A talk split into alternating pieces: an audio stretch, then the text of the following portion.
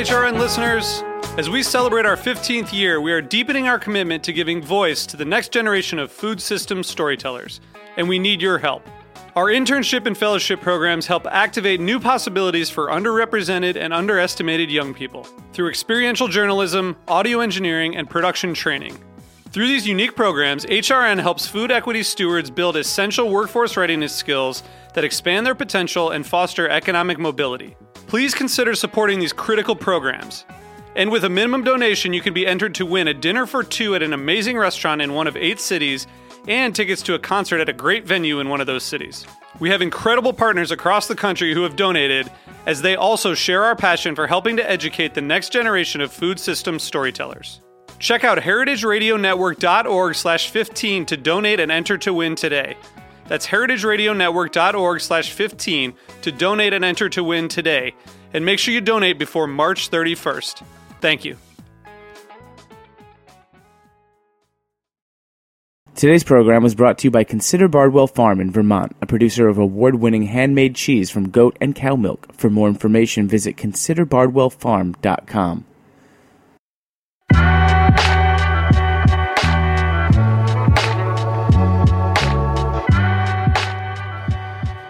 Hello, and welcome to Cutting the Curd live on the Heritage Radio Network. This is your host, Greg Blais.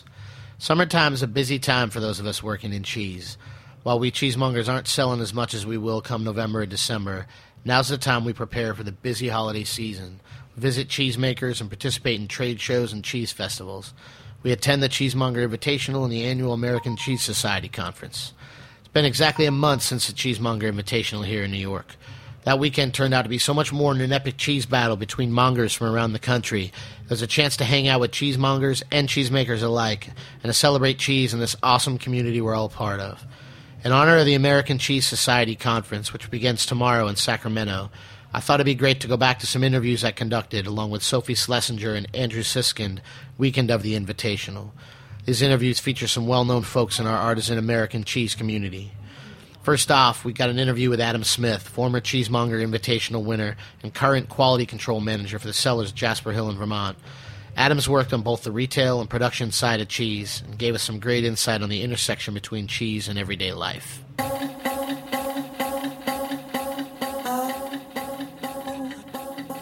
All right, we're here at the Cheesemonger Invitational. This is Sophie. I'm with Andrew Siskind and Greg Blais reporting for Cutting the Curd, and we are joined by Adam Smith of Jasper Hill. Thanks for coming on the show. Yep. And we're talking to Adam today because he's actually a former winner of the Cheesemonger Invitational two years ago in 2012. And uh, he's back, this time with Jasper Hill, who is a big uh, supporter and sponsor uh, of this event. So thanks for coming on the show. Thanks for having me. So tell us about your life post post win. What happened? What's changed? I feel Uh, like it's been a whirlwind. Well, uh, yeah. So uh, that was in July, June, 2012. In August, uh, I left Cowgirl Creamery because I was in DC, uh, managing the shop there. Uh, it was awesome, but it was one of those things like you knew that it was time to take the next step, move on, do something else. Uh, so I knew folks up at Jasper Hill, and um, honestly, like one of the things that really fascinates me about cheese is that you can learn about one singular subject, but while doing so, touch on so many other topics, right? And in college, I was an interdisciplinary studies major, which they called the football players major. I was going to say, isn't that like golf and like uh, basketball? uh, it was literally cross country skiing. parks, rec, and tourism, Sure. uh, history, uh, international studies, English.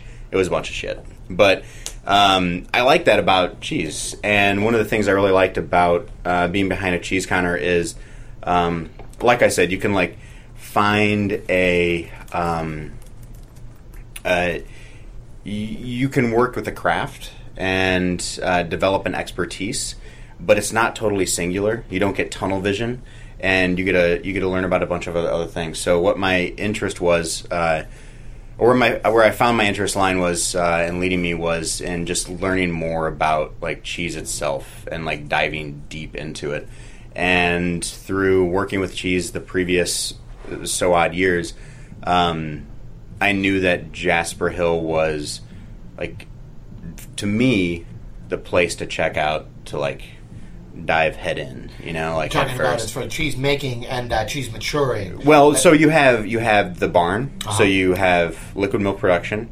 You have turning that liquid milk into cheese in the creamery, and then you have taking that naked cheese without a rind, bringing it across the road, sticking in a cave, and aging it. And I mean, there's no other place that I can think of that has all of those operations on one farm. And if you think about it, like it opens up so many opportunities to learn if you're so inclined. You know, you can learn how to clean a teat. Yeah. I kind of knew how to clean teats before that, but That's, um, that's it. you know, and uh, you can learn how to milk a milk a cow. Uh, you can learn how to make cheese. Yeah. You can learn how to age cheese. Um, there's amazing people in marketing and distribution there. Uh, it was just like this epicenter of not only opportunities to learn, but people who were like amped up to learn and excited about it. Well, you, do you find yourself surrounded by people who, as you said, had passed through, maybe passed through being straight through the retail level and wanted to take that next step and uh, be able to get some more textured, uh, textured environment? Yeah, and like you know, there there were quite a few people. Um, Zoe Brickley, uh, she came from retail. Vince Razionale came from retail. Uh, Katrina Razionale, Vince's wife, came from retail. So it was, uh, you know, you find in a lot of industries like there's natural next steps, and um, But well, being being a cheese uh, cheesemonger, we we had interviewed him and, and talking about it. The the retail portion, just customers again and again and again, that gets a little repetitive. It gets a little. I Uh, totally dig it though. well, of course, you know, I love I love being a cheesemonger uh, because it's this. Um, Well, yeah, you, I mean, you're not, you know, you're not doing counter work now, so it's you love it. It's, Yeah, I can say that I love it, and nobody can force me to do it. Yeah. No, but I do. No, but I do like it. I didn't leave retail because I was tired of being a cheesemonger. Well, not that Um, you're tired you know? of it, but I mean, this was just search. I don't think none of us here that are in this building right now could ever say we might be tired of That's true, everything. yeah. Like we might Yeah. like hate being a cheesemonger Yeah. sometimes, but we're never tired of being Sure, a cheesemonger Yeah, yeah, yeah. anytime. Yeah. You know what I mean? Like, Yeah. but no, it's. Uh, What are you doing now at Jasper Hill? What's your role? Uh, so, um, when I first went to Jasper, I mean, it's in the middle of nowhere. To be fair, right? So it's I went from living in I grew up in St. Louis. I moved to San Francisco, uh, lived in Oakland, and then moved to DC, all metropolitan areas.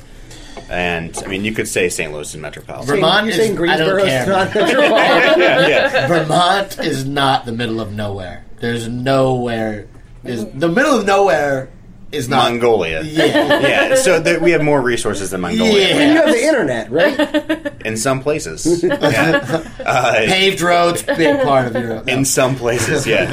Uh, yeah, I mean, But you're in a nice country setting. It's a beautiful country setting. Yeah. It's a small town, um, so it was uh, um, very different. But so when I went there, I actually did an internship because I wanted to like you know stick my toes in the water before I jumped in, and I didn't want to find myself in a place where I love the work, but I couldn't handle like being in a rural setting because it's never somewhere that I t- truly lived. So I went up there, tested the water, did an internship. Um, left for six weeks. I studied charcuterie and butchery on a on a pig farm um, in southern France, and because it's another one of my passions. Sounds really tough. It was tough. Did you say it was a struggle for you? yeah, it was, it was so hard. It was just hard. It was hard. Um, so I came back, and I before I left, um, I talked to Andy Mateo and uh, proposed uh, a position that um, I saw uh, could be very valuable, which is um, has morphed into quality management.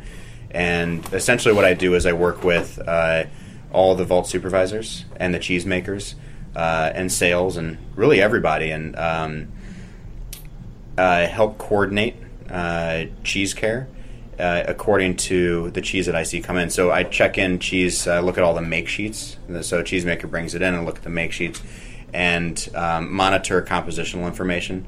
So fat, salt, salt and moisture.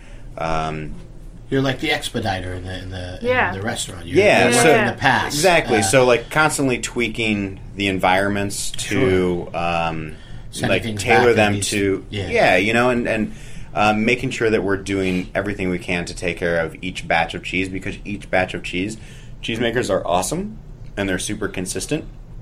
Uh, milk can change quite a bit. You know, there's ev- uh, there's a lot of things We that got can happen. farmstead operation for the most part up there. I mean, so you're Absolutely, gonna have, you have yeah. more variables. It's There's a lot of variables. Yeah. Yeah, and you're if an you don't adapt, plant. and you're consistent Yeah. until you're not. You know, Yeah. it's like. and if you don't to- adapt your practices and uh, you know change according to the cheese, um, you know, I first started, I would ask Mateo questions, and I want I wanted like prescribed answers. You can't get that. No, Your, he would your say- machines up there are all human beings. For the Yeah, they, Yeah. He, would- he would just the- he would just put his hand like cup his hand around the ear his ear and lean towards the cheeses.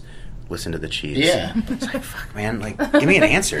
Uh, but there was no answer. So, um, and I and it, it, I got to say, I don't do it alone. You know, there's people who know more about the the systems than I do. There's people who know more about the cheese than I Well, do. But you're part of a team, though. I mean, and part of a really, really yeah. strong team, and that involves like the cheesemakers, the vault supervisors, uh, everybody in like pack and ship sales. Like everybody contributes a great deal to the quality. I'm just like the dude who um, uh, gets yelled at if the quality isn't high enough. Tough to be in charge. But then do you also take all the credit if the quality is good. Uh, I try to, yeah, yeah. Got to get better at that. so the CMI though, do you feel like like you know? I mean, that's that's an interesting juxtaposition for you. You competed, you won, Mm-hmm. you dominated. You know, came in kicked ass. And then Boom. Now, but here you are again as a sponsor. Yeah. Um, I saw you uh, lecturing, and uh, the contestants yesterday. I talked to three people yesterday who said that uh, they really enjoyed hearing you talk uh, because you gave people things that they could use. Sure. Um, and I think that that's uh, um, an awesome uh, step for people. And it's because you were maybe a retailer, so you, you're talking to a bunch of people whose job is to retail cheese. Yeah. And you explain to them, uh, you know, how to take care of their stuff. Yeah, and it's tough to talk to a table or room full of cheesemongers that are obviously at the CMI for a reason because they're professionals, and uh, you know try and find things that can help them do their job better because obviously they do a kick-ass job at their job already if they're here. Um, but you know what I encourage that what I encourage them to do is uh, like keep keep their ears open and their minds open. And even though you know a lot of the information that you hear, uh, whether it's like you're at CMI or a fancy food show or a trade show or whatever, um, there's often redundancies in information, and you can like zone out when you hear somebody talk. It's like, oh, I've heard this before. Uh, but there's always, if you listen closely enough, there's always like a nugget of information that you can take away, and that can help you do your job better and like help sell, make, age better cheese. Whatever, however you find yourself handling cheese, you know. So that's all I said. It wasn't anything special. Ah, yeah, that's that's the shit, man. well, I want to say uh, thanks, Adam, for coming on. Sure, And, yeah. uh, You know, it's good to good to have you have you here. Uh, the last time I saw you, we were uh, jumped in a van and brought together, and Uh, to be fair, you jumped in the van, and then I jumped in the van, and everybody's like, "Who is this guy?" I was like, he's all right. I was like, "Hey guys, I'm going with you." Today's program has been brought to you by Consider Bardwell Farm. Spanning the rolling hills of Vermont's Champlain Valley and easternmost Washington County, New York, 300 acre Consider Bardwell Farm was the first cheese making co op in Vermont founded in 1864 by Consider Stebbins Bardwell himself. Rotational grazing on pesticide free and fertilizer free pastures produces the sweetest milk and the tastiest cheese. All of their cheeses are aged on the farm in their extensive system of caves. Consider Bardwell Farm is also a big supporter of Heritage Foods USA's No Goat Left Behind program. No Goat Left Behind is a serious effort launched in 2011 by Heritage Foods USA designed to introduce goat meat to American diners and provide a sustainable end market for dairy animals. For more information, please visit www.considerbardwellfarm.com. Matt Spiegler is known for his blog Cheese Notes and for creating some pretty spectacular cheeses like the Finback Wheel. In this clip from the evening of the Cheesemonger Invitational competition, Matt talks us about his cheese making experience and how social media brings the cheese community together. This is Greg Blais, Andrew Siskind, and Sophie Slessinger reporting live from the Cheesemonger Invitational for Cutting the Curd. We're here in Long Island City at the Larkin Cold Storage Warehouse. And with us, we're lucky enough to have the cheese blogger extraordinaire and cheese maker, Matt Spiegler from Cheese Notes and uh, the Finback cheese. How are you, Yeah, Matt? good, good, doing well. What do you think of today's CMI? Um, well, it's the usual insanity. There were some pretty uh, great, perfect bites. Uh, I thought Emily's was pretty good. Absolutely. Yeah, Yeah. What um uh, what did you think? Did you just uh, gorge yourself out there? yeah, yeah. I was I tasted pretty- a lot of bites myself, Yeah. and I thought that some were uh, some were less about the cheese than the other stuff. Mm-hmm. But Yeah. um, you know, I think that that's uh, there were some pretty over the top concoctions. Yeah? yeah. yeah. What's the craziest thing you ate out there? Uh, well, it actually, I it actually tasted pretty good, but there was the one with the key lime pie underneath it, and I forget Oh. all everything that was going on there. I ate that. What I- cheese was that? I don't know. Key lime pie underneath. See, that's the thing. Like, if you don't know what the cheese was, then what's going on? With that? No, but I mean, but seriously, um, it might be a little difficult for uh, for folks. Um, I was talking about that with one of the judges. Uh, you know, when you're out of your um, your element, sometimes you know you get cheeses assigned to you.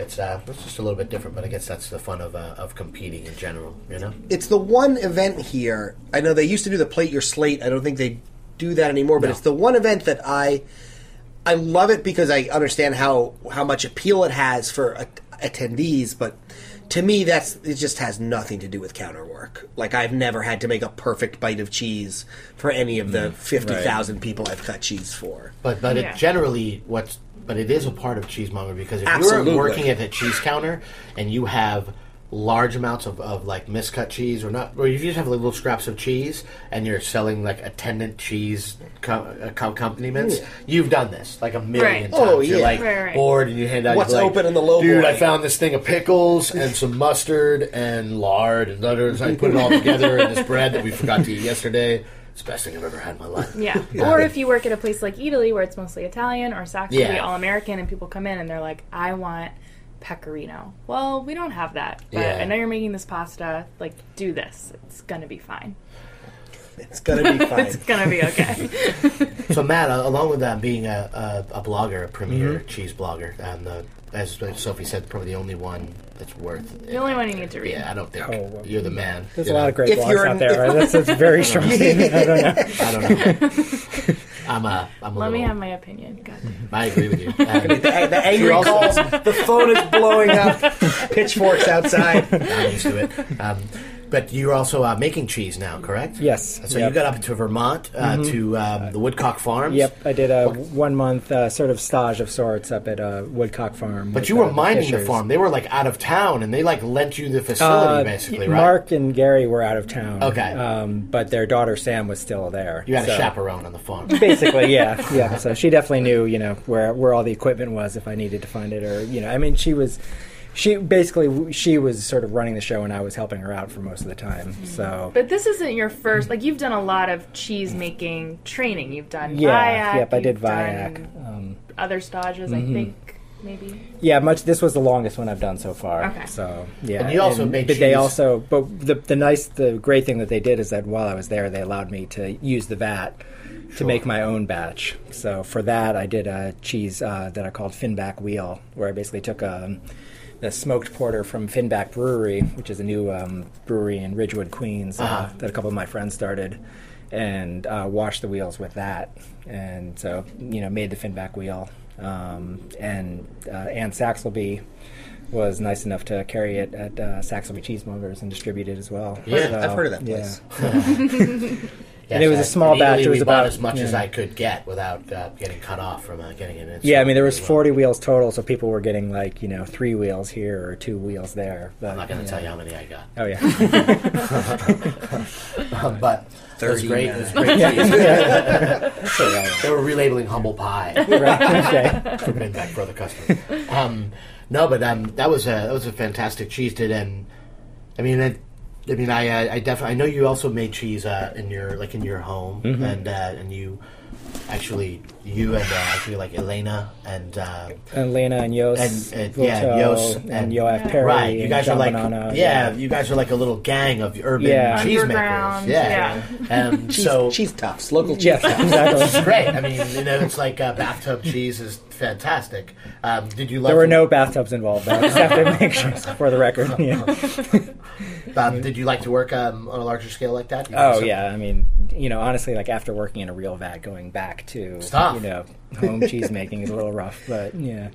Cool. So you know, right now I'm you know looking for other opportunities to do something similar. You know, um, kind of. I'd like. I mean, it's you know sort of a pie in the sky idea, but you know, I had this idea of sort of gypsy cheese making, similar to gypsy Right. brewing. It's you a very but it's a new idea. I mean, you know, Yeah. it's it's. I, I think it's very unusual for a cheesemaker to be like, "Oh yeah, I made a cheese. I made forty wheels." It's like it was a one-time thing. I'm not making it again. Right. In six months, I'll have another cheese that you could buy from me, Mm-hmm. um, and it'll be you know a similar run, like you know, the, very much the way that some gypsy brewers and even smaller craft breweries operate, where you know the, the standard model for cheese making is you want to just keep making cheese. You get the process set up. You know, nobody wants to make ten wheels of cheese and then never make that cheese again. Right. Yeah. But you know, like we're you know, your stuff was crazy in demand. You made 40 Mm-hmm. wheels of cheese, and I mean, every single bite got consumed by someone who fervently wanted it Mm-hmm. and had to Well, have and it. that's kind of something that's been coming up with a couple of people we've talked to this weekend. Like we were talking to some people at Neal's Yard yesterday, and one of them was like, you know,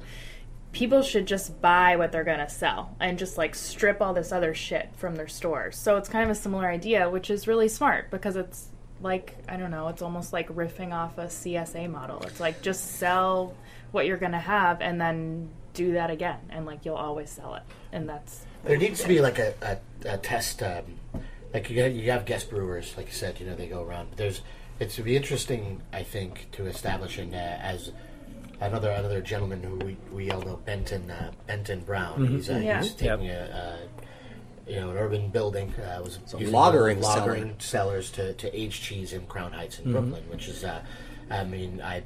I've helped build an aging facility in New York before, but it was built above ground in like a new facility. So you're taking that, and within that, he, you know, you know, I know he has. Um, mm, there's other rooms, and I was wondering, you know, someone like that, you have like a cheese making test kitchen or a place where people Yeah. could go. Um, and, like our uh, contract facility, and- basically. yeah. Like De Proef Brewery in Belgium, Right. you know, where Dirk, now probably mangling his name, a brewing science professor from Germany, you know, has tons and tons of brewers coming there to brew batches of their own beer, to contract recipes with him. I mean, you'll see breweries like places whose names you would recognize, like Mikkeller, for example. Most of his beer is just brewed for him by Dirk at this standardized facility that's ultra flexible, and it creates this. You know, I, I keep thinking about with the Finback wheel. Like I had never had somebody come into the store and be like. Did the new cheese from this guy come out yet? Like, oh, is, Yeah. is John Smith's new cheese out yet? And you're like, no, it's coming in next week. Would you would you say? Um, I mean, that's a but that's an effect of uh, of the work that you've done. Uh, we're working with social media. People know you, and they know you as an authority on cheese. So that when you make cheese, they, they know about it because you reach. A, I mean, your blog reaches a lot of people. Yeah, make They us want- make us famous, please. well, we're like old timey radio. like I could be like smoking butts in here talking to you, but um, and I'm. I mean that's that's that's awesome. I mean, I wanted to ask you another uh, question related to social media and, and activism. And, um, I know that um, the day um, you, the day that uh, we were talking um, um, to some someone I was I was talking to you related to you about uh, the FDA's uh, proposed ban on wood boards, and I would you know a person was like, I wonder if Matt knows this, and within like 20 minutes, you had changed your entire Yeah. uh, your entire website and like to proffer a change, like you know to Oh, the yeah. hashtag uh, Save Our Cheese. That's, that's fantastic. Um, how's that coming along with, your- with your your research into that? Is I mean, it seemed to have died down, or the people I talked to would seem less concerned. Is that a Yeah, I mean, it seems like it's concerned? died down for now. But I mean, every statement, the, the FDA has even like straight up apologized. They came out with an apology recently, but Yeah. all of their statements have been very sort of conditional and hedged a little bit. So Like they've always most- left room for themselves. you like the know. government Are you, office. say, yeah, are you saying that the federal government won't give a clear Right. answer on a Yeah, complicated issue? Exactly. Oh, but Shit. I mean, it's good then. I don't want to live in, in this country anymore. Well, it's good that um, I mean, they're not going to drop the hammer, I don't think, but they're definitely that would they're be leaving the room for themselves to, you know, sort of bring in incremental change. I think in the future, potentially, but I don't know. well, it's good um, for our industry that there are folks like you that are watching out for that sort of thing. and uh, no, seriously, uh, you know, you that's it's good that there are folks out there like you that are watching out for that sort of thing, keeping keeping the government in line, man. Well, I think Making cheese on the side. No, I mean that's great. Really, I love was that. just blogging about it. I mean, it's people like you know American Cheese Society and Greg O'Neill, and those, those are the Of people that course. were really like you know So modest. fighting hard, you know, and like doing For you know, people- the heavy lifting. Basically, For people who don't know, too, do you want to really quick give the URL for the blog Yes. just so that people can check yeah, it out? It's just uh, cheesenotes.com. It's on the internet, so you go to the World Wide Web, open your browser, that- Safari. and the address bar up top, type www.cheesenotes. Oh, you forgot the HTTP. You're right. Oh, You'll never make it there. Thank you so much for talking with us today. thanks. Thanks a lot. We'll be back with more interviews on Cutting the Curd. A few weeks ago, we had Veronica Pedraza on representing the new school of artisan cheesemakers in the U.S. In this brief interview on the night of the Cheesemonger Invitational, Veronica talked to us a bit more about her experience as a cheesemaker. Hi, this is Sophie. I'm here with Andrew Siskind for Cutting the Curd on Heritage Radio Network. We're joined by Veronica Pedraza and Gabe Goodlett. Gabe is the director of sales for Sweetgrass Dairy. Veronica is the cheesemaker for Meadowood Farms. And we're going to talk about Uh, we're, Football. Yeah, we're talking about we're going to talk about uh, the World, World Cup. Cup. We're talking about uh, the Cheesemonger Invitational. We're talking about what it's like to. I'm curious to know. I start off with this. What is it like? Uh, you came down for fancy food primarily, Mhm. right? And it started today, Yep, and it'll run Monday and Tuesday. but I won't be here. No, but that. you, you came down. You're in Cazenovia, right? Yeah. And like, I mean, I assume that you were like doing dairy work yesterday. Yesterday, I woke up at 6 o'clock in the morning. I molded some ledyard, which is a lactic set curd. I went to the farmer's market for two hours, and then I hopped in my car, drove down to New York City to be here for fancy food show. What's that? I mean, the fancy food show, not the whole show, but you know, the cheese section is full of people. I feel like in that same boat. They're like, well, yeah, yesterday, like I just like I stepped in a huge pile of goat shit, but like today, I'm here. I'm here in New York City. I'm like all dressed up, like you know, it's. I'm dressed like my packaging. You are. That is true. if you guys want to know what Veronica's like- shirt looks yeah, like, just go go buy some Meadowood Farms cheese, hold it up to your like over your shirt in the mirror, and then that's like the at home Veronica costume. kit. Green and white checkerboard. Yeah. Um, but like, what's that like to like kind of? I mean, do you come down to the city a lot, or uh, you make cheese like pretty much by yourself, right? So you just work all day on the farm forever. Um, no, I have an assistant now, Ah. Julia Lowry, uh, formerly of Cowgirl Creamery. She's holding down the fort. Um, I do have to leave tomorrow at five o'clock in the morning, so that I can get back in time. She's gonna culture and rennet and set the curd, and I'm gonna show up just in the nick of time to cut the curd. Jump out of the car. Jump out of the car. I got my outfit picked out already to go to work. just gonna be in that. So uh, no, it's very difficult to leave the farm. Yeah. Uh, anytime, it's never convenient. Do you But feel? once I leave, I feel great. do you feel like it's like you know? I mean, I'm sure you sell uh, you know some cheese in the Cazenovia area, area and around there, but I feel like I mean your cheese is like super primo. Like, I mean, it's some of the nicest stuff that's been at the shops that I've worked, uh, you know, since it came out, and I feel like it has. You know, people kind of covet it down here in the city. You may not be aware of this, but like Well, and the especially restaurants that it's especially at. the ledyard is like, I mean, like there's It's killer. yeah, and there's never enough. It's always like not that you're not making enough cheese, but it's like, you know, can we get can we, how much of that can we do get? more work, Yeah. basically. So, but you know, I make about 240 pieces at a time, which is about 70 gallons worth of milk. yeah, Just that's like FYI. per se for seven minutes, and then they're like calling on the phone, "Where's the cheese?" but you know, w- like you you you come down, and you like go out to dinner to restaurants that are going to serve your cheese on a cheese course, and like a guy with a bow tie is going to come out and cut you a one ounce piece of your cheese. And, Um, generally, I like to eat things that are not cheese related when I'm out of my work environment. Uh, last night I went to Sambar with Ooh. Ann Saxelby and Patrick Martins. I've heard of those guys. Didn't they used to have a show on this network? Yeah, I, th- I think maybe they have something to do with this radio station. it's hard to say. Um. So, how many times have you come to the Cheesemonger Invitational? Uh, this is my first time. What do you think? I'm a virgin. Uh, I feel great. This is wonderful. There's a lot of screaming, which I was forewarned of. Yeah. So Yeah.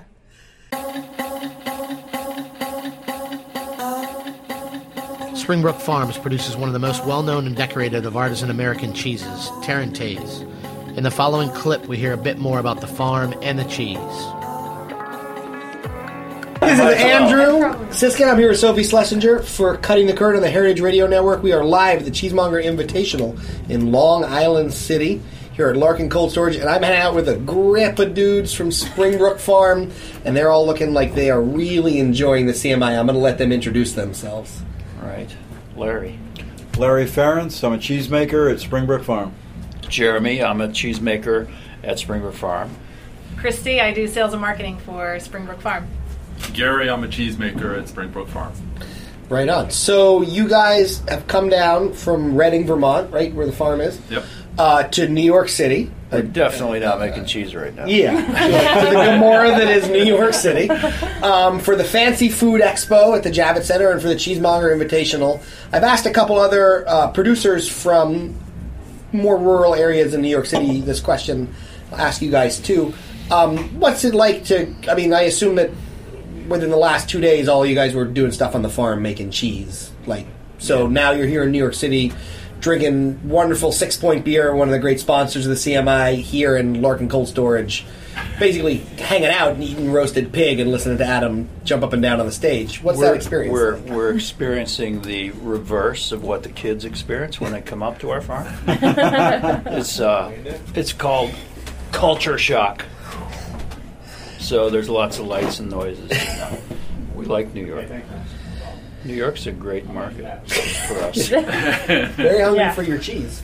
Well, you, you guys, your we don't cheese- have radio shows in Vermont. No, yes, we do. Radio is better. They're all country. They're all country. Now you guys get um, what's the station that comes out of uh, uh, Plainfield where uh, Goddard is? Uh, oh, I don't know that one. They're their station, but they I mean they do good stuff, and they have a couple food shows on. It's like a mixed. Uh, VPR is great. Yeah, VPR. They do a lot of coverage of local foods and food systems. Maybe we should go take the show to VPR.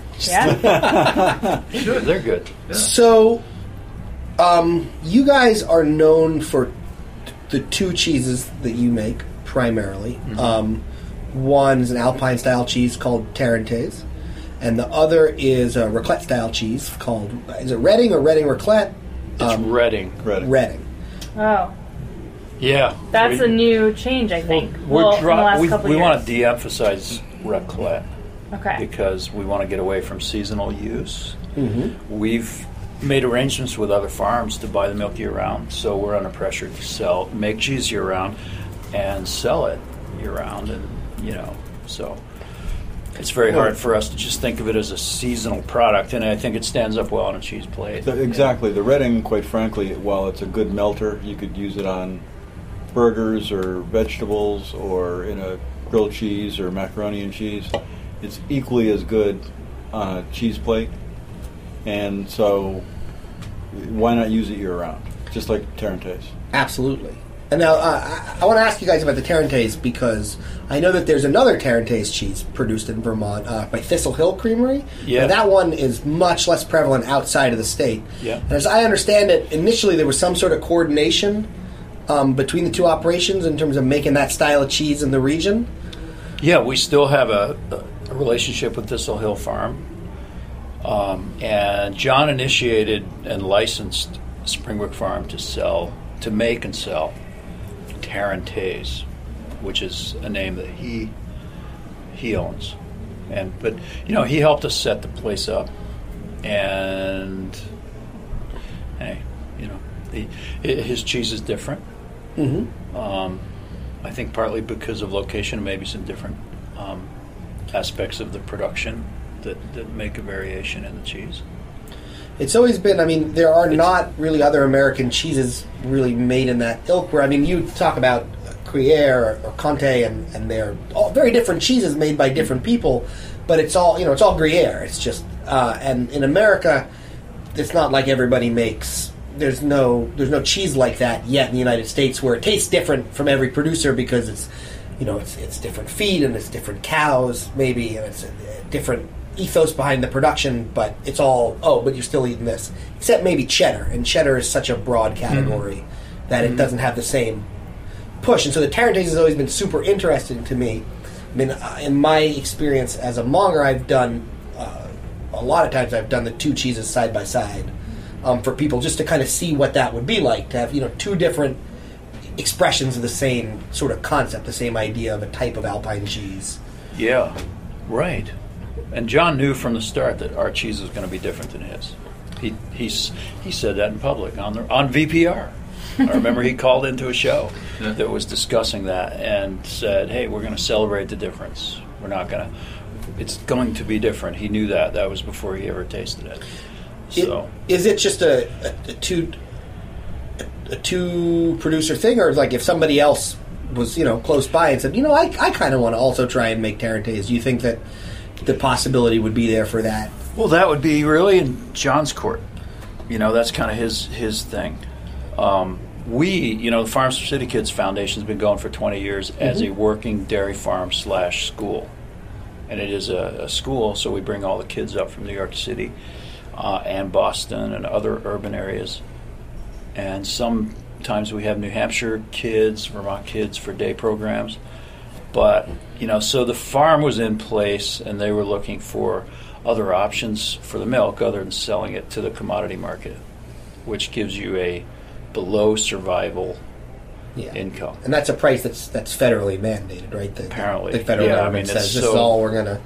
I've talked to people who've been milking their whole lives, third generation dairy farmers. They don't fully understand that system. The secret formula Yeah. that says that milk is worth, you know, whatever whatever the federal government Yeah. says. Next So- to nothing. Yeah, So basically we're- free, right? That's, so- you guys didn't do anything to get this out of the cows, right? Right. So it's tied to some sort of commodity market. And with Tarenta- with cheese production at Springbrook Farm for the Farms for City Kids Foundation, it took milk production out of the commodity market and put it into a different place. Now, I also recently this year had some cheese that I just, you know, if you guys want to talk a little bit about, it, I want to let people know about that was produced with milk from Springbrook, but Yeah. by Grafton. Uh-huh. Um, the Queen of Quality cheddar, Yeah. which was out of this world good. I mean, I sold through. I was able to get two wheels from my wholesaler and sold through them in like three and a half weeks, and that was it. And I called and I was like, "Oh, do you guys have more of that Queen of Quality?" He was like, "No, man, that was like a one-time deal." Um, how did that? How did that come around? That collaboration? We thought it was going to be a one-time deal. Yeah. But when we had to shut the facility down to do some repairs, and we were looking for a place to sell milk, and and They um, contacted you recently to ask if we were. they're asking for Well, they're more asking milk again, yeah. because now it's become a. They like it. So yeah, I mean they. But Dane wanted to do at Grafton wanted to do a, you know specific production with our milk, and apparently it was successful from what you're saying. But milk is the basis of our cheese. If you don't have good milk, you don't have good cheese. And so that's a tribute to the the farm side of our operation. You know, the people making the milk, working with the cows and the herd. How involved are the the kids, the students, uh, with the dairy production?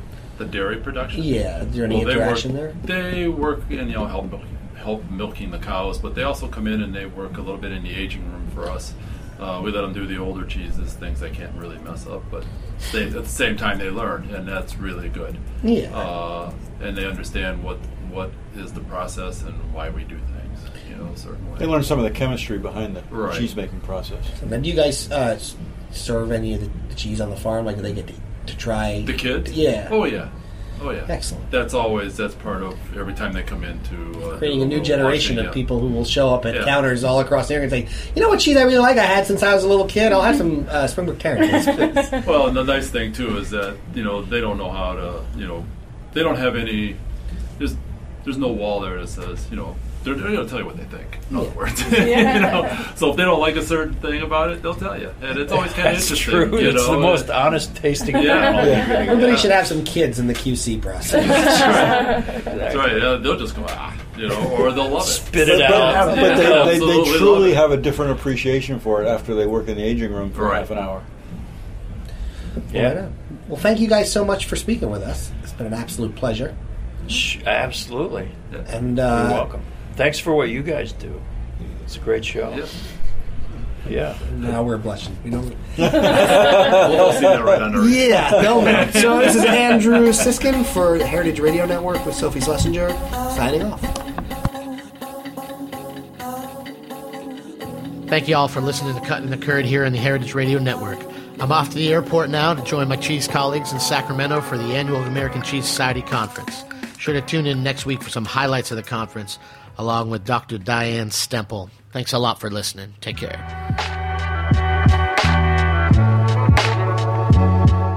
Thanks for listening to this program on heritageradionetwork.org.